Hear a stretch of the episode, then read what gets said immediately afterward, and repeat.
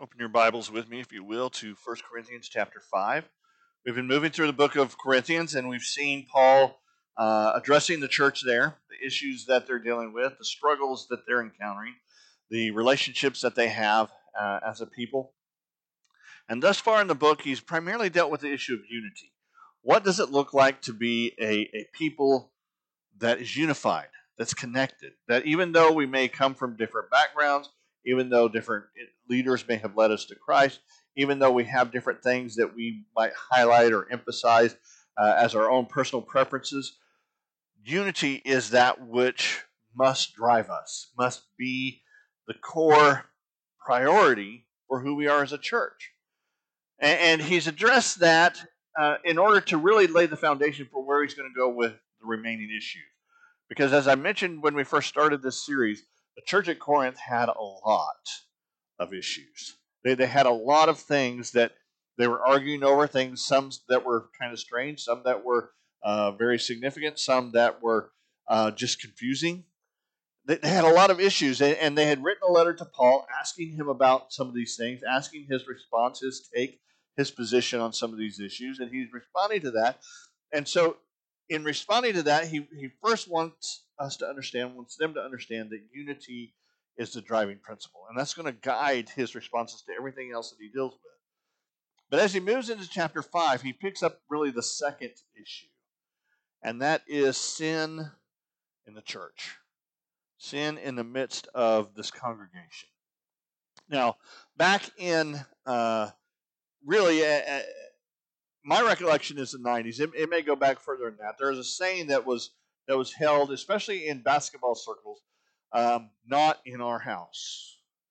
Um, in the 90s, it became real big in, uh, especially the, the Supersonics. They, they even had a song that was written uh, that, that they put it, there's a YouTube video and everything of, of not in our house. And, and basically what it means is, is that um, this basketball court is ours. This is our house, and you're not going to come in here and you're you're not going to win. You're not going to defeat us. You're not going to overcome us. You're not going to do whatever it is you think you're going to do because this is our house, and we're going to take care of business in our house.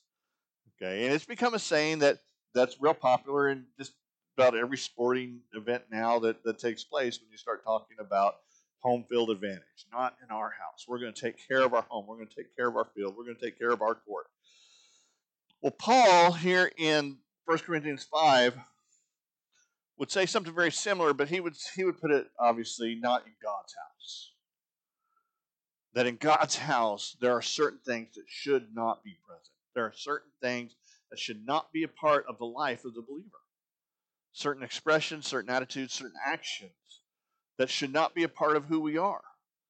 And, in particular, Paul is dealing with primarily with the issue of sexual immorality. And in, in chapters 5, 6, and 7, he addresses this issue uh, fairly um, thoroughly in, uh, in its various aspects, its various expressions, calling on people to recognize the importance of our witness, the importance of um, how we communicate what the gospel accomplishes. Now, just uh, again as a reminder, the city of Corinth was considered immoral even by Roman standards. Okay, a lot of times we think of Rome and you know and and this kind of looseness with morality and those sorts of things, and and that's true empire wide. But Corinth especially was um, driven by this. Uh, it, its primary goddess was the goddess of of love, and so it was a primarily driven by that sort of the big temple there to Artemis and so forth, and a lot of activities. And and uh, Romans even had a saying, you know, if, if you were considered especially immoral, you were called a Corinthian, even if you'd never been to Corinth. This was how Rome viewed Corinth. So, being a church in the midst of that, okay, in the midst of that environment, uh, had to be challenging. It had to be challenging especially when you're a brand new church. And a lot of the people who have who have come to Christ are new believers who, man, that's all they've ever known. That's how they grew up. That's that's their worldview. It's not just it's not a question of them kind of saying, you know, this is something I want to pursue or this is something I like. it's their world. Sexual looseness and, and, and willingness to go any direction uh, was just how they live life. And, we live in a world that's becoming more and more like that today. You know, um, there's a lot of similarities between Corinth and, and the world we live in. But Paul's not really concerned so much about the city of Corinth here, as we'll see. He's concerned about the church of Corinth. And, and, and we need to understand that as we, we deal with topics, whatever they may be, you know, sexual realities, or, you know, obviously what's on the mind of a lot of people is, is the whole abortion issue. As we deal with these sorts of issues, that Paul's instruction here in 1 Corinthians and God's expectation is that we keep our house in order. We keep the church in order. And that's kind of the mindset that, that Paul t- tackles here uh, in, excuse me, in this letter. And he begins by telling us that confronting sin is as big an issue as the sin itself. Beginning in the first couple verses, it says, It is actually reported that there is a sexual immorality among you, and the kind of sexual immorality that is not even tolerated among the Gentiles. A man is sleeping with his father's wife, and you are arrogant. Shouldn't you be filled with grief and remove from your congregation the one who did this? He starts with, yeah, I didn't want to cough right. Um, he starts with this observation that in the letter he received, that somebody has mentioned that there's a man who's sleeping with his father's wife. And he suggests in his response that it's almost expressed as almost a word of pride. He says, what's he say there? He says, How how arrogant are you? Okay. Shouldn't you be filled with grief? That that response seems to grow out of the fact that the letter almost took pride in this statement. Uh, it may be a case where you know the letter writer's like, we, we're truly experience, experiencing freedom in Christ. As an example, da da da da da. They re-record this thing, and, and Paul's like, whoa, whoa, whoa, whoa, wait, wait just a minute. Freedom in Christ does not mean freedom to do whatever you want to do. Okay? And we shouldn't be taking pride in our sinful acts. We shouldn't be looking at the sin that's taking place in our, in our midst and saying, Whew, aren't we enlightened? Aren't we great? Aren't we wonderful? Look at what we're open to. Look at what we're uh, willing to tolerate. Look at what we're welcoming into our midst. Paul here, he says, this is an act that even the Gentiles, even your normal everyday Roman who has no connection to Judaism, has no connection to Christianity, has no connection to God and his morality at all, even they would say this is wrong. And you as a church seem to be welcoming it. And his issue here, in these verses at least, is not so much the sin. The sin is something he's going to address here in a minute. His issue is that the church is not dealing with it. The church is not confronting it. The church is not correcting it. Okay. And, and just think about that again. When you hear that phrase, the man is sleeping with his father's wife. We would look at that and we would all, whoa, that's a pretty big one. Okay. And yet Paul counts their inability or their unwillingness to act as even a bigger deal. That's his word of correction here at starting. Now, we live in a culture, we live in a society where church disciplines become very passe, something you, you just don't do anymore. Um, I've participated in it a few times as a pastor over the years. There have just been times where we just had to confront some of the things that were going on. We had to you know, do it from a biblical standpoint. Matthew 19, Jesus gives us the instructions as to exactly what needs to happen there. And every time we've confronted it, every time we've dealt with it, there has been um, at the very least, there's been a, a great sense of discomfort. Just, just even raise the issue that we're going to bring the sin of a member of our church before the congregation and lay it out because they're unrepentant, because they haven't responded to the correction of the church leadership. And we're going to call them to account and we're going to put their membership on the line because of their failure to repent. Just to even mention that causes people to start to squirm. And there's different reasons for that. One of the reasons is we know we all sin. We know we all struggle. We know we all have faults and we all have things that are not pleasing to God in our life. Things that sometimes we continually return to, that we haven't had the victory over that we should have had. And so we feel hypocritical for calling people uh, to account for their sin in such a especially public way. Uh, I think another reason that we're uncomfortable is the litigious nature of our culture. Uh, you do something like that, you call people out, you hold them accountable in some way, and you are, in our culture especially, asking for a lawsuit. You're asking for somebody to say, Well, I'm going to sue your church for what they've done to me, what they've held me up to publicly. There's a sense of which we just don't like to punish people. I mean, our culture more and more has become less and less about correcting our children in many ways. And if we're not willing to correct our children, how much less are we willing to correct a fellow adult uh, who's doing some things?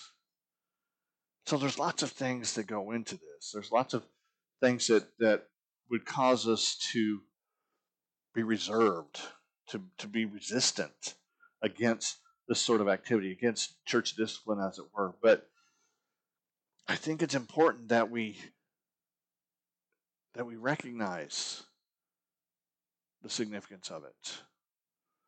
In verses 3 through 5, Paul goes on to point out that church discipline is for the survival of the sinful person and the church. He says, Even though I am absent in the body, I am present in spirit. As one who is present with you in this way, I have already pronounced judgment on the one who has been doing such a thing. When you are assembled in the name of the Lord Jesus, and I am with you in spirit, with the power of the Lord Jesus, hand that one over to Satan for the destruction of the flesh, so that his spirit may be saved in the day of the Lord. Paul says if the church is going to survive, if that individual is going to have hope for the future, church discipline has to take place. It, it has to be something that is acknowledged. It has to be something that's, that's carried out. But notice that the mindset, that the heart here is not the not the destruction of that person, but the rescue of that person. And that's so important because there there are churches that quote take part in what we would call church discipline today that are have no interest really in rescuing, helping that person at all. They simply are of the mindset, they're of the perspective that, um, you know, we just need to we just need to be as angry and as forceful and whatever towards sin as we can possibly be. You think of churches like Westboro, that's so well known in our uh, news media and so forth for their for their signage and other what and other things at funerals and and things, you know, where they're they're going and they have these just hateful signs, hateful expressions, and and you talk to them and they're hateful people Church discipline is not so that we can express our power or our righteousness or our goodness or, or any of those things. Church discipline is for the rescue of that person. When Paul says here, destruction of the flesh, you need to understand and remember that Paul, by flesh, Paul doesn't mean the body. Okay? That's not, that's not how Paul uses the term flesh. Very seldom does Paul use the word flesh in connection to the body. The flesh is what? The flesh is what we would call the sin nature, the sinful disposition. Okay? And he's saying you, you, need to, to, to hand this person over to Satan. And what that phrase simply means, is it's a phrase that we find um, um, some synonyms to in the Old Testament. It's a phrase that you find elsewhere in Paul's letters. Basically, what that what that phrase means, what that communicates is, you need to turn them over to their sin. If they are committed to the sin to the point to where they're unrepentant, to where they're not uh, willing to respond to the correction of you know the elders, the, the leaders of the church, if they're of the mindset that they're they're not willing to listen to the word of God and what the word of God has to say, then you need to communicate to them. You need to tell them. You need to you need to relate to them that okay, your will be done. You want to live that life of sin? Go live that life in sin, but you're not going to do it here. And you're not part of this fellowship. You're not part of this family. You're not part of this connection. But again, the, the, the purpose of that is, is to rescue them. And we seem to get a sense, as you look at 1st and 2nd Corinthians, that this individual learned his lesson. He came to repentance. In 2 Corinthians chapter 2, verses 5 through 11, and 2 Corinthians 7, verses 8 through 13, Paul seems to allude to this very individual. And he seems to say in both those places, this guy has been repentant. And as one who is repentant, we welcome him back in. We we praise the Lord for his change. We praise the Lord for his his uh, understanding of his sin. We praise the Lord that this one who has been separated from us is now back with us.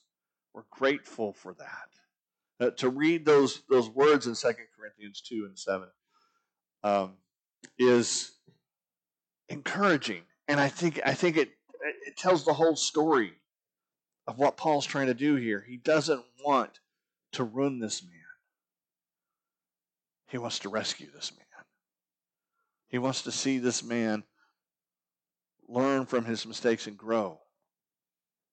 We know, we know from from child rearing and so forth that the child who has no boundaries and who has no limits um, grows up lost, confused, not really knowing what to do, where to go, how to how to do things. Now, again, I'm not advocating, um, you know, the harsh response that some parents will give to their I'm not advocating um, a disciplinarian mindset that that's just always destructive and hurtful to that child, destroying their their their worth and their perspective. I'm advocating that as a church and as believers that we practice limits. We set barriers.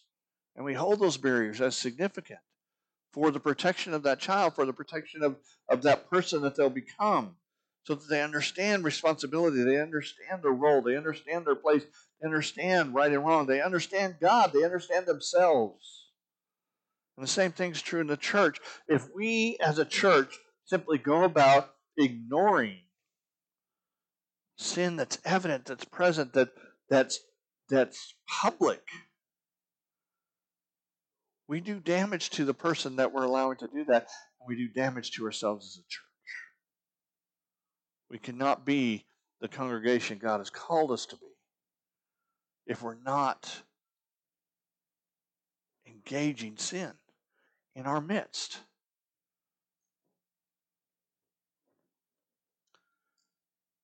Now, again, it's not done from a self righteous attitude. It's not done from a I'm better than you attitude. It's not done from a I'm going to show you attitude. It's a heart, it's a spirit that cares. In, in the times that um, I've done it, I said I've, I've mentioned it, that we've done this a few times. Of the of the three occurrences that come to mind at the moment, where I've carried out church discipline as a pastor, two of those people were received back into the congregation.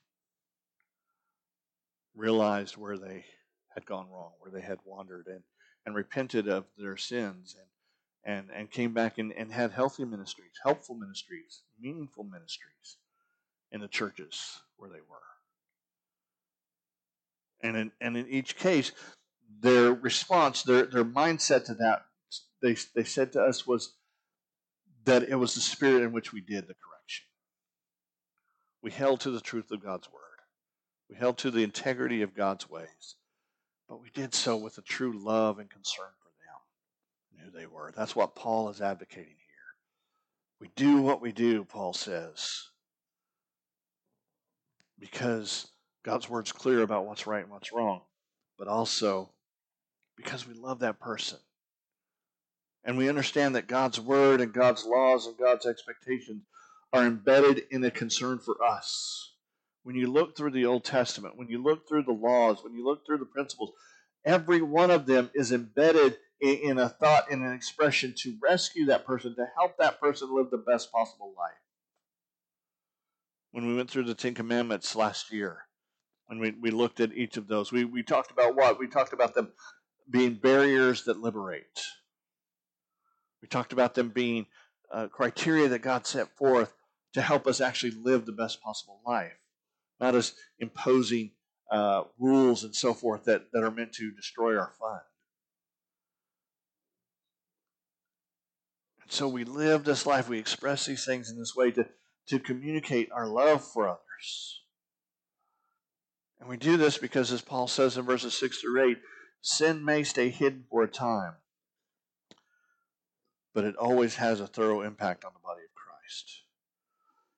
Your boasting is not good. Don't you know that a little leaven leavens the whole batch of dough? Clean out the old leaven so that you may be a new unleavened batch, as indeed you are. For Christ, our Passover lamb, has been sacrificed. Therefore, let us observe the feast, not with old leaven or with the leaven of malice and evil, but with the unleavened bread of sincerity and truth. Paul's image here is taken from Passover. And a couple weeks ago, right before Easter, we, we did a Passover Seder here. We, we, we went through it. Remember, we had the kids run around and, and pull all the bread. Remember that? We had the bread set out around the room. We had the kids collect the bread. Because the first act of Passover, Passover was to get all of the leaven out of the house, to remove it. And the reason for that is is leaven. It's an ancient word for yeast. Okay, um, it's it's an image of what sin can do. Just a little bit of yeast will spread through the entire dough. Okay, you put it in just a, a portion. Okay, some some of you may have even you know your your yeast pots that you keep you know for your sourdough or whatever. You know, so it's a little bit, and you take out a little bit when you're getting ready make your sourdough and you and you put it into the dough that you've mixed. And what that yeast spreads through the stuff that didn't have it before. And so that's a picture of what sin does. Sin, just a little bit, begins to spread. And, and I've seen this in congregations. I've, I've seen this in, in families. I've seen this in different institutions. You have a person who, who comes in and, and, and they're, they're gossiping and, and they're they're they're they're people who are constantly putting down other people, and pretty soon that attitude, that spirit begins to spread through the entire church. A church that used to be welcoming and loving and and and and people who love people suddenly becomes a congregation that's that's backbiting and attacking and tearing people down. It happens so quickly. And while Paul's talking about sexual immorality here, this, he'll go on to say in chapter 6 that, that this applies to the words we speak, it applies to the attitudes we have, it applies to, to lies and gossip and other things as well. We need to take care of these expressions, these words that, that do damage, that destroy what? Destroy the unity. That's Paul's heart here the unity of the congregation, bringing them together, helping them to see the truth that while sin may uh, seem like something we can push to the side, ignore, or overlook. Eventually, it will have a thorough impact on who we are. Now, the last little thing that he says here in verses 9 through 13 may surprise some of you because I think it's something that we've kind of lost our way on. in terms of the church and who we are and, and the goals that we have. Paul says in verses 9 through 13 that sin inside the house of God takes priority over sin outside the house. He says, I wrote to you in a letter not to associate with sexual immoral people. I did not mean the immoral people of this world, for the greedy and the swindlers or idolater, idolaters, otherwise would uh, you would have to leave the world itself. But actually, I wrote you to not associate with anyone who claims to be a brother or sister and is sexually immoral or greedy or an idolater or verbally abusive or a drunkard or swindler. Do not even eat with such a person. For what business is it mine to judge others? Don't you judge those who are inside? God judges outsiders. Remove the evil person from among you. We've become a, a culture in our church that's very comfortable about attacking the sin in our world. And, and we should point out sin when sin is present. But too often we've been more concerned about what the non believer is doing out there than what the believers are doing here. Too often we've been too mindful about this and that. When Paul says elsewhere, we ought to expect that from non believers. They don't know any better. They don't have the Holy Spirit to correct them, to comfort them, to, to encourage them. That ought to be expected from them. Until someone comes to Christ, we're what? We're dead in our sin, which means what? We're unaware of what we're doing or what we're expressing or what we're experiencing. We have no means of measuring it.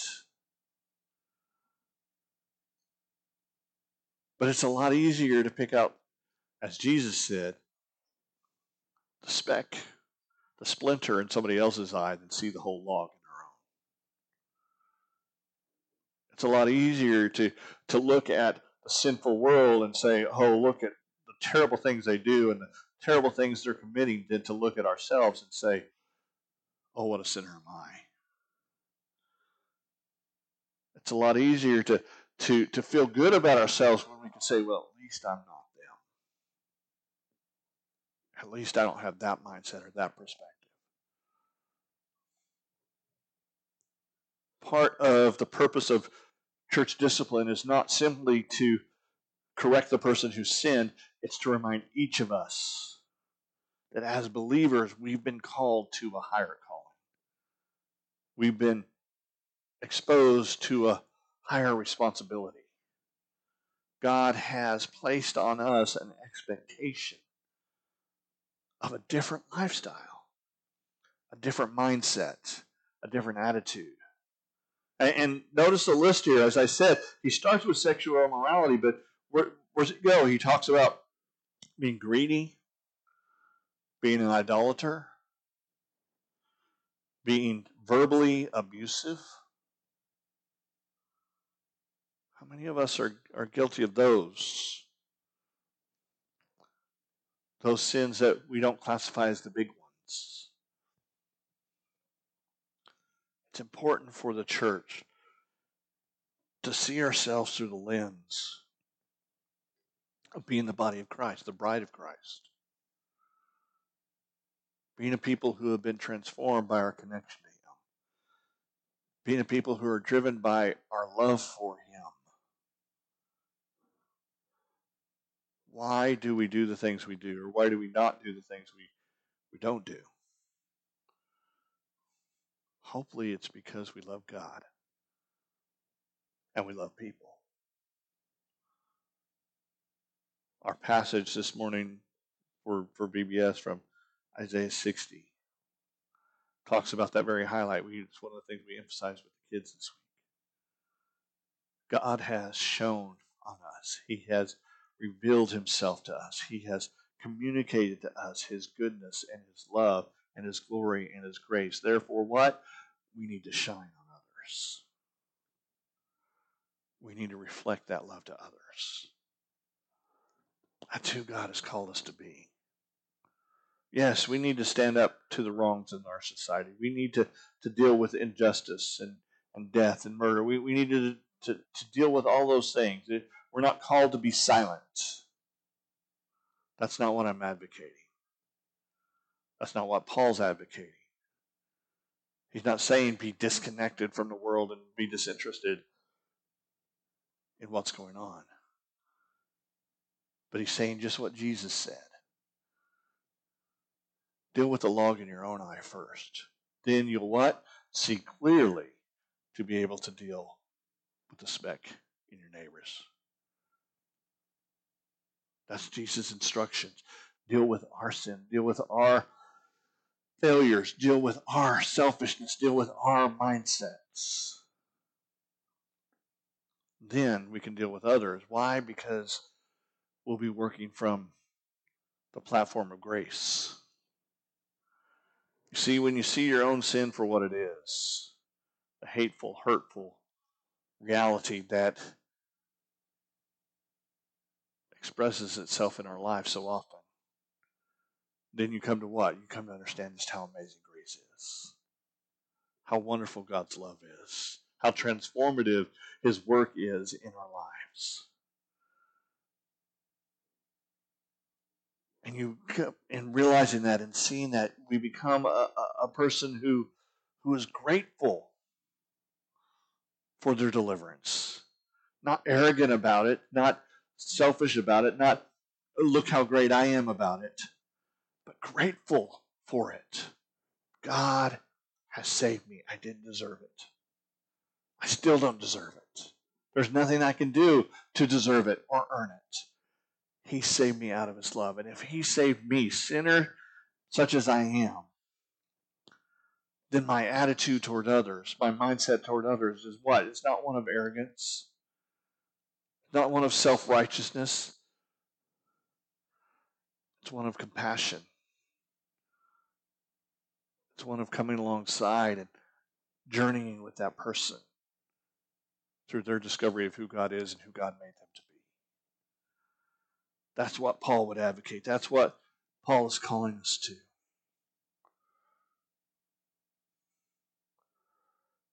Take care of our house first. This morning, as we come to our time of invitation, the passage really hasn't been so much about coming to Christ as a non believer. The passage has been about what? Believers who are not where they should be. So that's going to be the, the center of our invitation as well. That we spend some time this morning letting the Spirit speak to us, letting the Spirit reveal to us those things that are present in our life that shouldn't be. Those things that are testimonies of our selfishness instead of testimonies of God's goodness. Those things that are expressions of, of our sinful nature that still wants to hold on, still wants to fight, instead of expressions of our new nature that God has placed in us. It's a challenge this morning to, to listen to what the Spirit has to say about those things and to be responsive, submissive to His direction. It's a challenge to get our house in order so that we can be the lighthouse that shines the love of God, the grace of God, the goodness of God to the community around us, to the people He's brought into our lives. If you're here this morning and you don't have a relationship with Christ, and maybe part of your reservation has been that the Christians in your life have not shown you what it means to be a believer. And you look at what they have and you say, that's not what I want. They're no different than me. Well, in many ways that's true we still deal with the sinful nature. We still have our flaws. We still have our sins. But there is one big difference. It's a difference that Paul illuminates and highlights in his book, and that is that we have the blood of Christ, as we sang about earlier, that washes us clean, that transforms our very hearts, and that is moving us in the direction of being who God called us to be, being the people God has made us.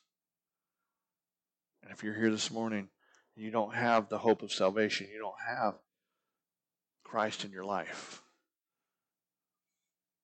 then we want to, to make clear to you that, that, that there is hope in that, there is transformation in that, there is growth in that, there is life in Christ this morning.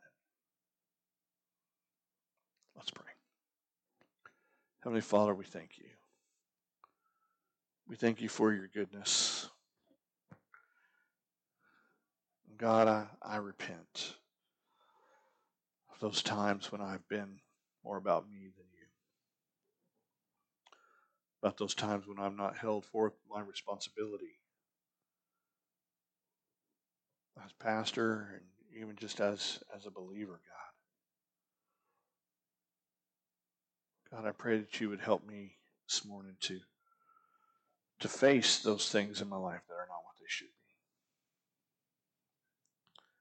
And I pray for my brothers and sisters here today as well that you would call us to account for those actions, those attitudes that are present that should be. God, I pray for anyone here this morning who does not have a relationship with you. I pray that you would draw them in your grace and they would respond in faith.